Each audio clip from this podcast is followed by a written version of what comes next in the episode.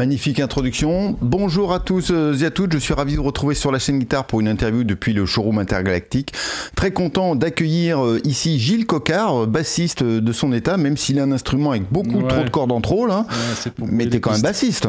Ouais. Oui, T'es pas un guitariste bassiste. frustré. Pas du tout frustré. D'accord. D'ailleurs, même pas guitariste. D'accord. Si, si, je peux faire, je peux t'accompagner. D'accord, tu fais des accords de cowboy. Ouais, ok. Non, non, quand même, les accords, je sais les faire. D'accord, ok. Donc euh, ravi de t'accueillir ici. Je salue évidemment euh, Yannick euh, Robert qui nous a mis en contact puisque euh, c'est grâce à grâce ou à cause, je sais pas, on verra bien, que de Yannick que tu es ici puisque j'ai le plaisir de le recevoir il y a quelques semaines pour parler de l'album live de Soul Cages C'est ça, j'ai j'ai vu. qui m'a beaucoup plu. Ouais, super interview d'ailleurs. Eh ben merci, ça fait Ouais. plaisir. On va essayer de- d'en faire une encore meilleure. D'ailleurs, j'ai bien remarqué lors de cette interview que tu ne me connaissais pas. Non, fait. bah non, ah, j'avoue, euh, j'ai- non pas volontiers, mais en tout cas euh, de manière très sincère, mon ignorance, absolument. Bon, ça y est, maintenant, ça y est. Voilà, ça y est, on, fait, ouais, on se connaît. mais en fait, je t'avais déjà vu, puisque je t'avais vu, donc à Is- Issoudun, on a dit, c'était quoi, 2015, 2018, 16, 18 Ah oui, Ouais. d'accord. Mm. Mais euh, c'était sur scène, mais on t'avait pas entendu en fait. ça, quoi. ouais. Non, mais on va pas dire du mal des sonorisateurs. Ouais. Quand même, on pas Mais ça. il n'empêche, alors c'est pas parce qu'on t'avait pas entendu, mais moi j'avais trouvé ça bien, mais tu vois, c'est je- je- vais regarder que la guitare Ouais. ou la, batterie. possible que je- ou peut-être que j'étais tellement près que j'entendais quand même ton ampli quoi si Ah, c'est possible. on va dire c'est ça Ouais, quoi plutôt ça.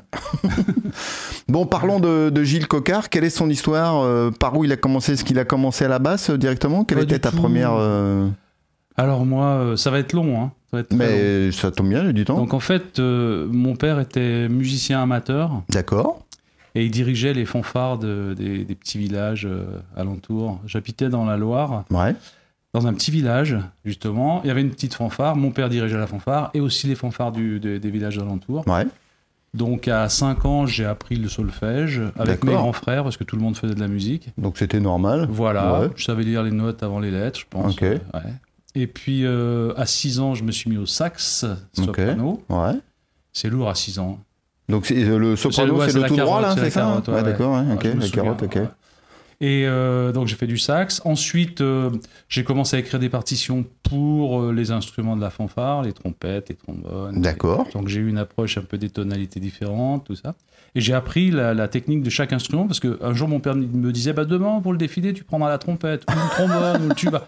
Donc je voilà, je touchais à peu près à tous les instruments de la fanfare et je jouais à peu près aussi bien que tous les musiciens de la fanfare à l'époque dans cette fanfare là. Ok, C'était ouais, vraiment euh, très amateur. Mais au moins ça m'a donné une approche de, de, de, de la musique dans son ensemble. ah ouais donc tu maîtrisais toutes les tessitures euh, tous les registres Enfin, j'ai euh, j'ai abordé ça. ouais, ouais. J'ai mis longtemps pour maîtriser, mais après, Hmm. ouais, j'ai abordé tout ça. Et donc voilà, ça c'est le début. Ensuite, euh, Et là, tu n'avais pas d'instrument de prédilection, en fait. j'avais le sax, je jouais du D'accord. sax. Ah oui, ok. J'avais aussi une flûte à bec, parce que c'est à peu près le même doigté, donc je jouais de la Mhm. flûte à bec. Mais il y avait plein d'instruments chez moi. Ouais. Et il y avait un accordéon, parce que mon père jouait de l'accordéon. Ok. Et donc, j'avais pas le droit de toucher à son accordéon. Personne n'avait le droit de toucher à son accordéon. Mais quand il était au travail, je rentrais de l'école, Ouais. je prenais son accordéon, Ouais. et comme je savais lire la musique, il y avait des méthodes, je lisais les méthodes et j'apprenais l'accordéon en douce. D'accord. Voilà, donc j'ai appris l'accordéon. Ensuite, quand il a découvert que je savais jouer de l'accordéon, il était fier. Bah ouais. Il a même dit à tout le monde qu'il m'avait appris. tu m'en veux pas, il, est- ouais. il est parti maintenant.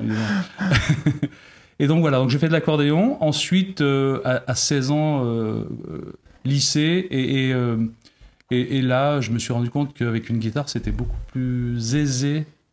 Pour les gonzesses. Et voilà, Voilà. bien sûr. C'est souvent ça le premier moteur, quand même. Et hein. puis sou- surtout, l'accordéon, c'est un enfer à transporter. Enfin, tu fais pas ça dans ta, ton dortoir. Ouais, ouais, tout à fait. Donc là, je me, je me suis, j'ai abordé la guitare. Mhm. J'ai appris la guitare tout seul. Comme je savais les notes, je savais que c'était mi, la, ré, sol, si, mi, je savais que, que chaque barrette, chaque case faisait un demi-ton.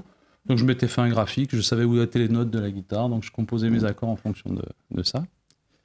Et puis, euh, et puis un jour, 17 ans, Ouais. euh, un de mes grands frères, euh, qui avait un orchestre de variété à l'époque, me dit il faut que tu viennes remplacer, le bassiste n'est pas là ce soir, il faut que tu viennes. Et Et t'avais pas encore touché de basse à l'époque J'avais pas touché de basse, j'en avais bien. pas. Et, et je lui dis mais j'ai pas joué de basse et j'ai pas de j'ai pas de basse. Il me dit c'est pas grave, je te prêterai une. Il me reste une guitare 12 cordes. Tu feras les basses à la guitare 12 cordes. Bah oui, bien sûr, évidemment. Ouais. Bon d'accord. Et on, on- et on va faire le, la, la balance, l'installation. Et le batteur qui jouait dans le groupe, il n'était- pas de ma famille, lui, il me dit oh mais parce qu'on jouait dans son bled. Il me dit mais j'avais un copain qui avait une basse. Attends, on va aller le voir. Donc on va voir le, le gars en question. Ling dong. Ah salut, ça va ouais. Il dit, t'as toujours ta basse? Euh, Oh oui, oui, je dois l'avoir. et là, on va dans sa chambre et sous le lit sort un étui plein de poussière. Ouais. Il l'ouvre. Ah et là, une SG basse. Mais une Ah, imitation. hein, Ah, d'accord, hein. ok. Même moi à l'époque, c'était pas Ah une ouais, imitation, c'était ouais. une SG basse. hein. Et donc, je la vois. Ah il me la prête. Je fais le, le- pendant que tout le monde mangeait, moi j'ai commencé à la régler un peu parce que les À la cordes étaient dépoussiérer assez un peu, dures. ouais, puis d'accord, C'était ouais. vraiment mal réglé. Ouais.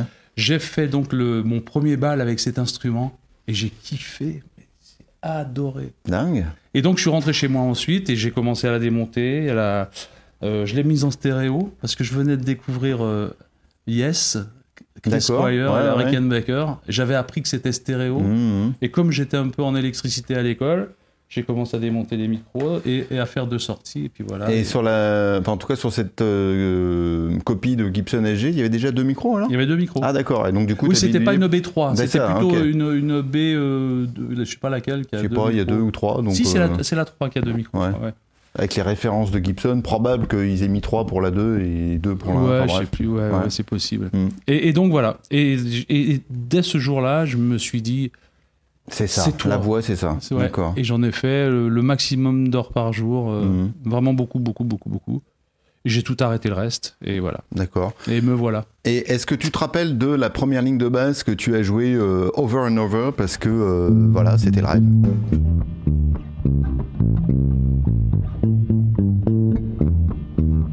Ouais. Jack Bruce Ouais. Jack Bruce. D'accord. Voilà.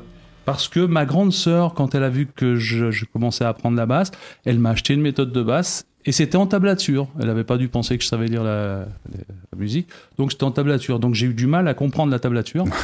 Qu'est-ce que c'est Mais c'est voilà. hyper dur la tablature. et donc c'était Le premier morceau, c'était ça. D'accord. Terrible. Et, et ensuite, très vite, bah, j'ai appris euh, le, répertoire de Yes, quoi, parce que c'est- j'ai adoré ça. Et, et j'ai rencontré, comme tout le monde, Jaco Pastorius. C'est ça, j'avais. ouais. Et Stanley aussi. D'accord, Ah ouais. Stanley Clark et Jaco. Pastorius. Donc c'était Ouais, ouais. tes deux. D- D'abord Stanley. ouais. Ouais.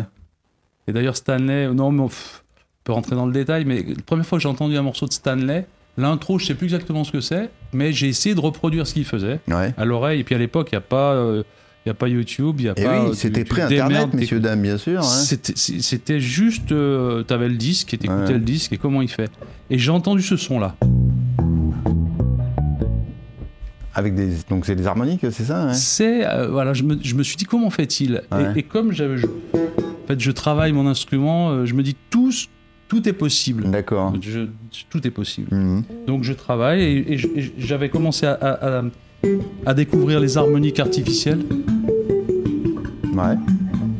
Tu vois comment ça se fabrique. ouais. Et donc euh, j'avais fait ça et je me suis dit ah je vais jouer en octave. Et, je peux jouer en octave et en même temps faire l'harmonique. Bah ouais, je, je sélectionne ma tirette comme sur les B3 D'accord. pour voir si je fais sortir la tierce, la quinte l'octave. Et je me suis dit c'est ça qui fait Stanley. Sacré pas du Stanley. tout, l'intro c'est un B3. Ah d'accord. oui. Parce qu'après lui après ouais, que- lui- après il Ouais. rentre avec son son de basse et donc voilà. Mhm. Excellent. Tu nous as cité euh, pas mal de références. Donc euh, Jack Bruce, Jaco Pastorius, Stanley Clark. Ouais. Est-ce qu'il y a d'autres personnes dans ton panthéon des. hum, Ouais mais c'est pas des baptistes. Eh ben, c'est pas grave. Hein C'est euh, Pat Metheny, c'est Joe Zawinul, D'accord. c'est Michael Brecker, Ouais. c'est c'est Jeff Beck. Ah ouais. Oh. Je vénère Jeff Beck. J'aime j'aime le son. Ouais. J'aime le son, j'aime euh, voilà donc euh, dire, côté J'adore les gens bien qui, Jeff Beck, ouais. qui font euh, des sons qui, n'appartiennent qu'à eux. Quoi. Mhm, mhm, Puisqu'au départ, on a tous les mêmes outils, en gros. hein. mhm. Mais c'est comme, c'est comme un, y, a des- il y a des artistes partout, quoi. En ébénisterie, euh, avec les mêmes outils, les gens font pas les mêmes choses. C'est pareil. C'est sûr que Jeff Beck fait c'est- des choses qu'on que personne n'a Ah, fait bah, depuis. Justement, euh, le travail d'harmonique, c'est fantastique. Et euh, donc, tu nous as parlé un peu de ton parcours un peu particulier en termes de formation. À partir du moment où tu as découvert la basse, euh, il y a eu d'autres étapes? Tu as travaillé tout seul, tu as eu des profs? Comment... J'ai travaillé tout seul. D'accord. J'ai toujours travaillé tout seul, mais j'ai passé beaucoup d'heures. Et comme euh, donc j'ai pris ma mon autonomie, euh, je suis parti de chez mes parents à 18 ans. À l'époque, c'était à peu près ça qui se passait. Et, et, euh, je me suis retrouvé dans ma petite piole tout seul avec ma basse. Et j'avais mes méthodes de sax et d'accordéon. Ok. Et donc j'ai commencé à travailler euh, perle de cristal, bol du bourdon à la, à la basse parce que j'avais ça. D'accord. Avec ça comme support. ouais. Voilà. Ouais. Et ensuite, j'ai commencé. Alors, j'ai cru que j'étais le meilleur du monde au bout d'un an. et et un, un jour, j'ai fait une audition pour euh, faire un truc de, de base, quoi. Et, Ouais. et j'ai pas été pris parce que on, on voulait de la basse, en fait. Ouais, ouais. Alors que moi, je suis arrivé en truc euh, voilà. Donc là, je me suis dit, ah, Ah. faut que tu revois ta copie. Donc là, j'ai commencé à, à écouter les lignes de basse euh, de la Motown, de tout, de, de, de Anthony Jackson. J'ai beaucoup, Mhm. beaucoup repiqué Anthony Jackson. Voilà. Là, donc, euh, c'était quoi la question de départ? C'était que.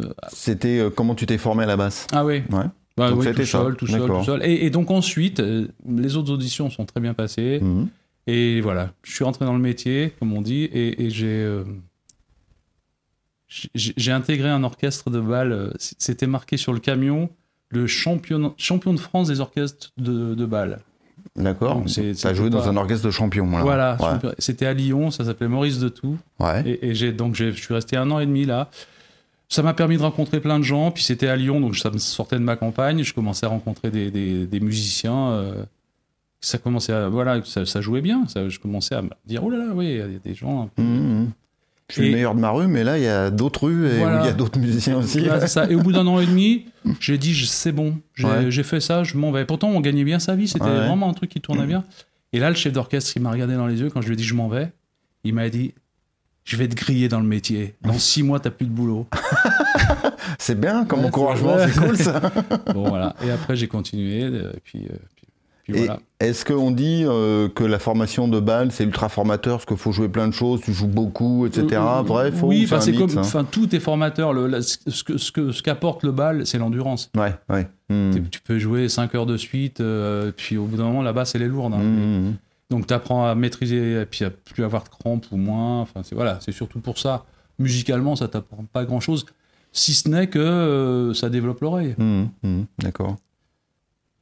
Et, et je connaissais déjà le répertoire euh, accordéon, musette, tout ça. euh.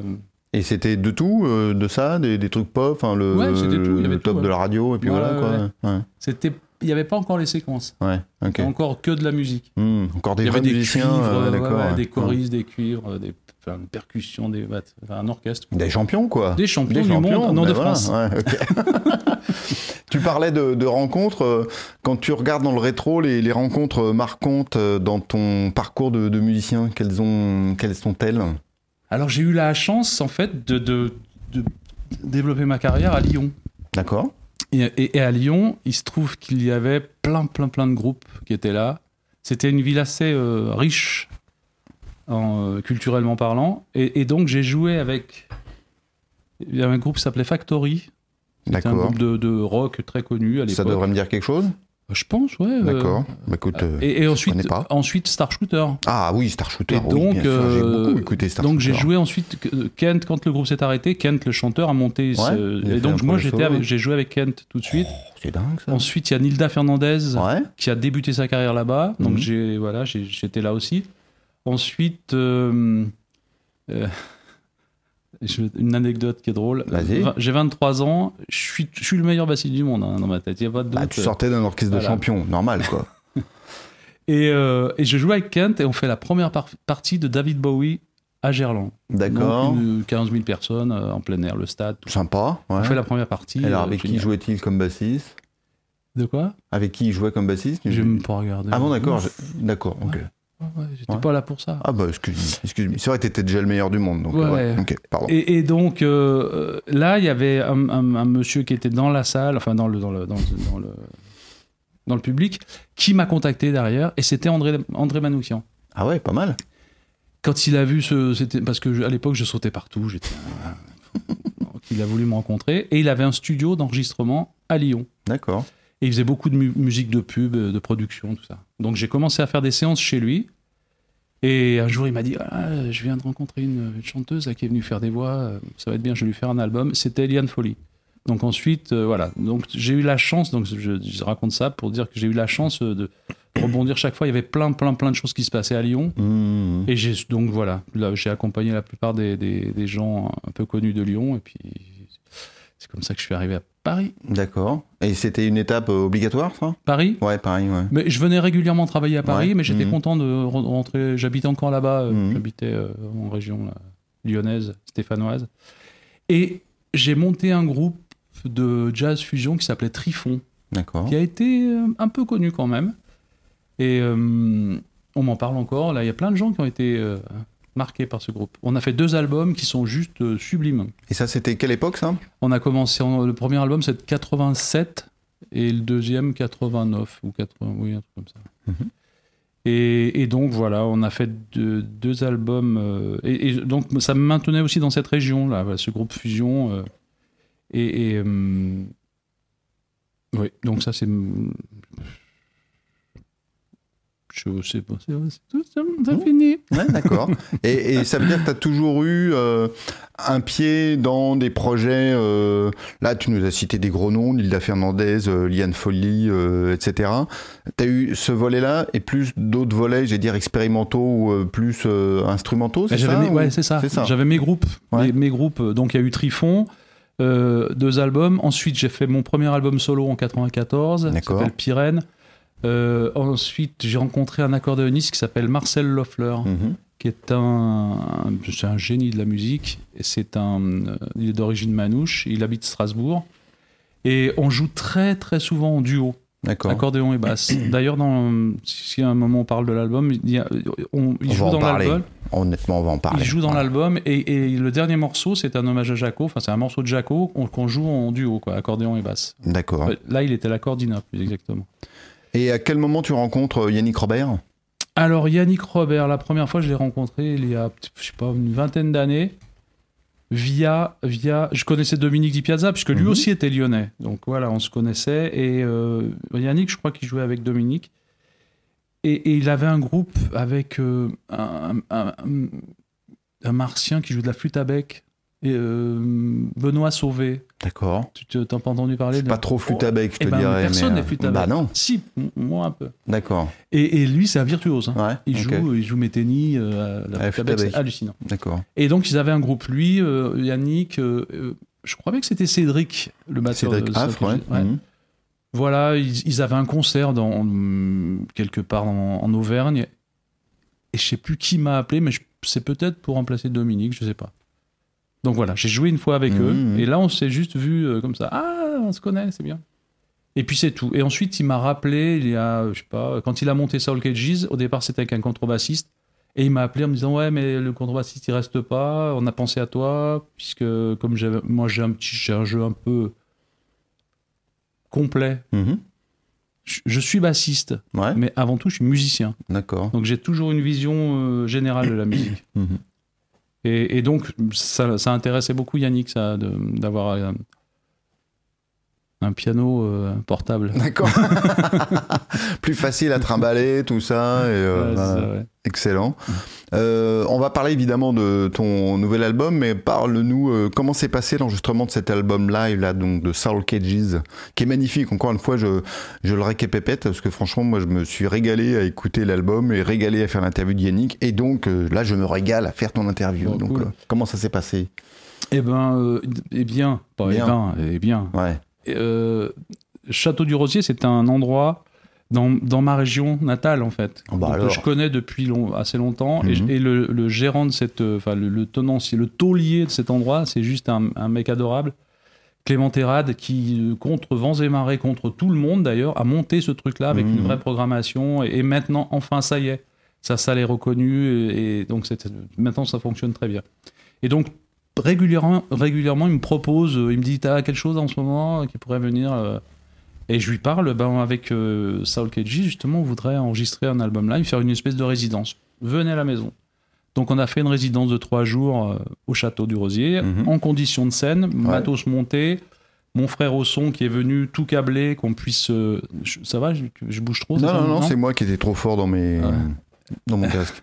Et donc euh, tout, ouais, tout câblé, tout, et, et on, a, on a découvert les morceaux là-bas, puisque Yannick nous avait envoyé des, des partitions avant, mais ça m'intéresse pas plus que ça. D'accord, ok. Non, non, j'ai regardé les partitions, Ouais, je les ai imprimées quand même. Ah ouais.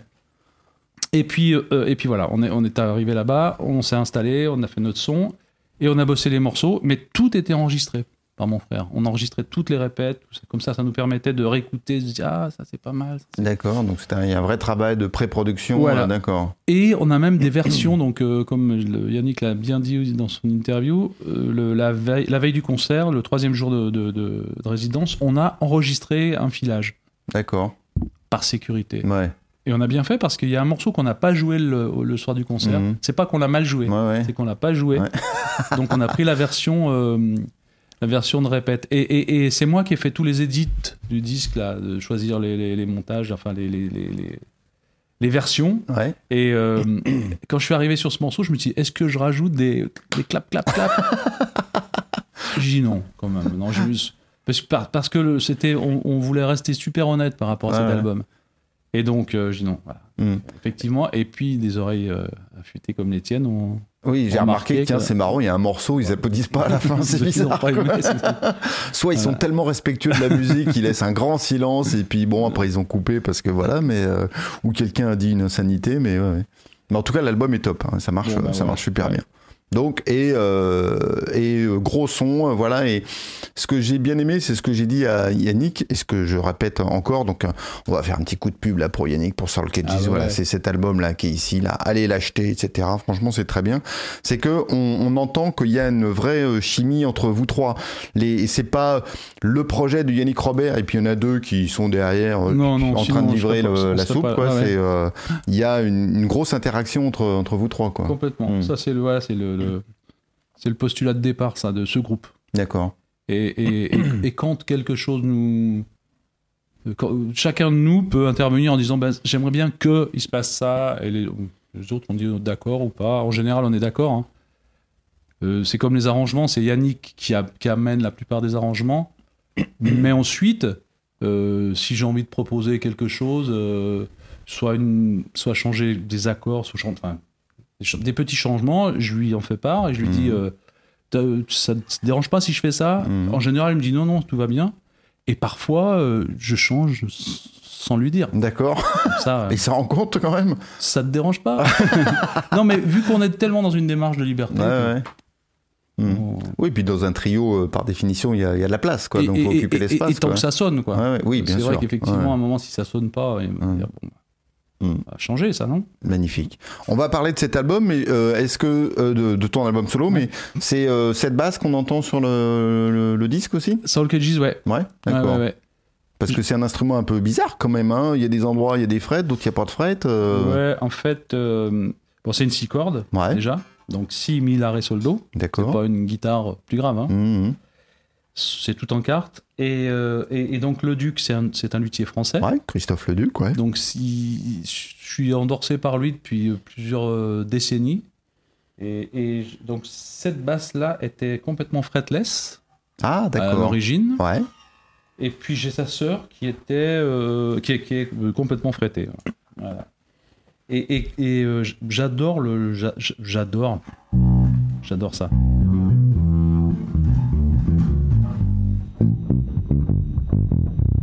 Qu'elle a, voilà, j'adore ce qu'elle a dans le grave. Et je voulais surtout pas le perdre. Par contre, dans l'aigu, d'une part, j'aime pas beaucoup le, le do aigu fretless. Ça fait un, un petit côté euh, jazz au flûte là. D'accord. Que j'aime pas. ouais. C'est perso. hein. Bah, bien sûr. Par contre, je me sers beaucoup de, de- de- des cordes aiguës pour faire des, des accords. Et s'il y avait des barrettes, je serais beaucoup plus libre pour faire les accords justes. Parce que je mélange donc les, les accords plus une, une basse et, et des et, et c'est beaucoup plus difficile d'être juste sur tous les doigts en même temps et surtout il y a même sûr, des, hein. des positions qui sont pratiquement pas possibles. Mhm. Et un soir, en mangeant avec euh, Christophe, donc le luthier, je lui fais part de mes doléances. Je lui dis C'est pas possible de. de, de faire les cordes Ah ouais. Ah, mais tu te rends compte, c'est compliqué. Ah. Je dis Mais t'es sûr Tiens, reprends un petit peu de ce morceau. Et au bout de la deuxième bouteille. Il dit, on euh, va essayer. et donc, euh, il a fait, il a, il a posé une surtouche là. Ah dessus. oui, d'accord. une- touche, c'est celle-là. Tu vois c'est pas le même bois. Ok, ok. Une surtouche et des Ouais. demi-barrettes pour que ça arrive à fleur. D'accord, donc là, il a rehaussé en fait rehaussé euh, ça, la ouais. touche euh, fretless, c'est ça? Exactement. D'accord, ok.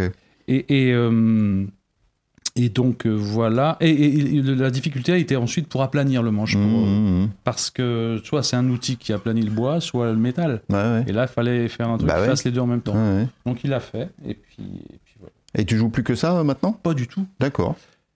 Avec Saul Kedji, je joue de, de cet instrument. Euh, Même pour l'enregistrement, j'avais apporté mes deux six cordes. Je, je joue que de la six cordes avec, euh, avec. Mhm. Pour, pour- justement pour pouvoir faire tous ces accords. Et puis de temps en temps, c'est moi qui prends le rôle du, du soliste, qui fait les mélodies. Et, et autrement, non, pour faire le métier, j'ai des, des basses, D'accord. quatre cordes. Mhm. Et t'arrives à passer facilement de 6 à 4 euh, Oui, Ouais. oui, oui. T'es bilingue. C'est, mais en fait, je fais pas la même chose. Mhm. Donc, euh, si je veux essayer de, de, de, faire ce que je fais avec celle-ci sur une 4 cordes, j'ai du mal. Ouais. Mais, mais euh, quand je prends une 4 cordes, je joue mon, mon- ma technique de jeu est différente. Mhm. Ok. Voilà.